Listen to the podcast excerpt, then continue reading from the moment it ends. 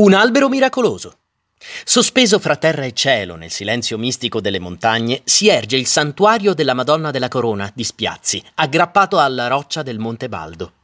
Si racconta che nel 1522 la statua della Madonna apparve miracolosamente sull'orlo dell'abisso e gli abitanti di Spiazzi, incuranti del pericolo, riuscirono a portarla in paese, dove pensavano sarebbe stata non solo più sicura, ma anche raggiungibile facilmente.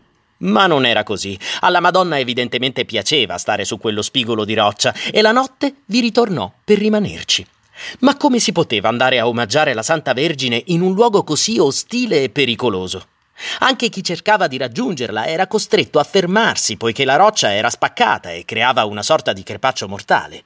Così la gente iniziò a pregare la Madonna, che ascoltò e fece sì che da quel crepaccio venisse fuori un albero di tiglio che quasi inchinandosi permise il passaggio per arrivare alla statua.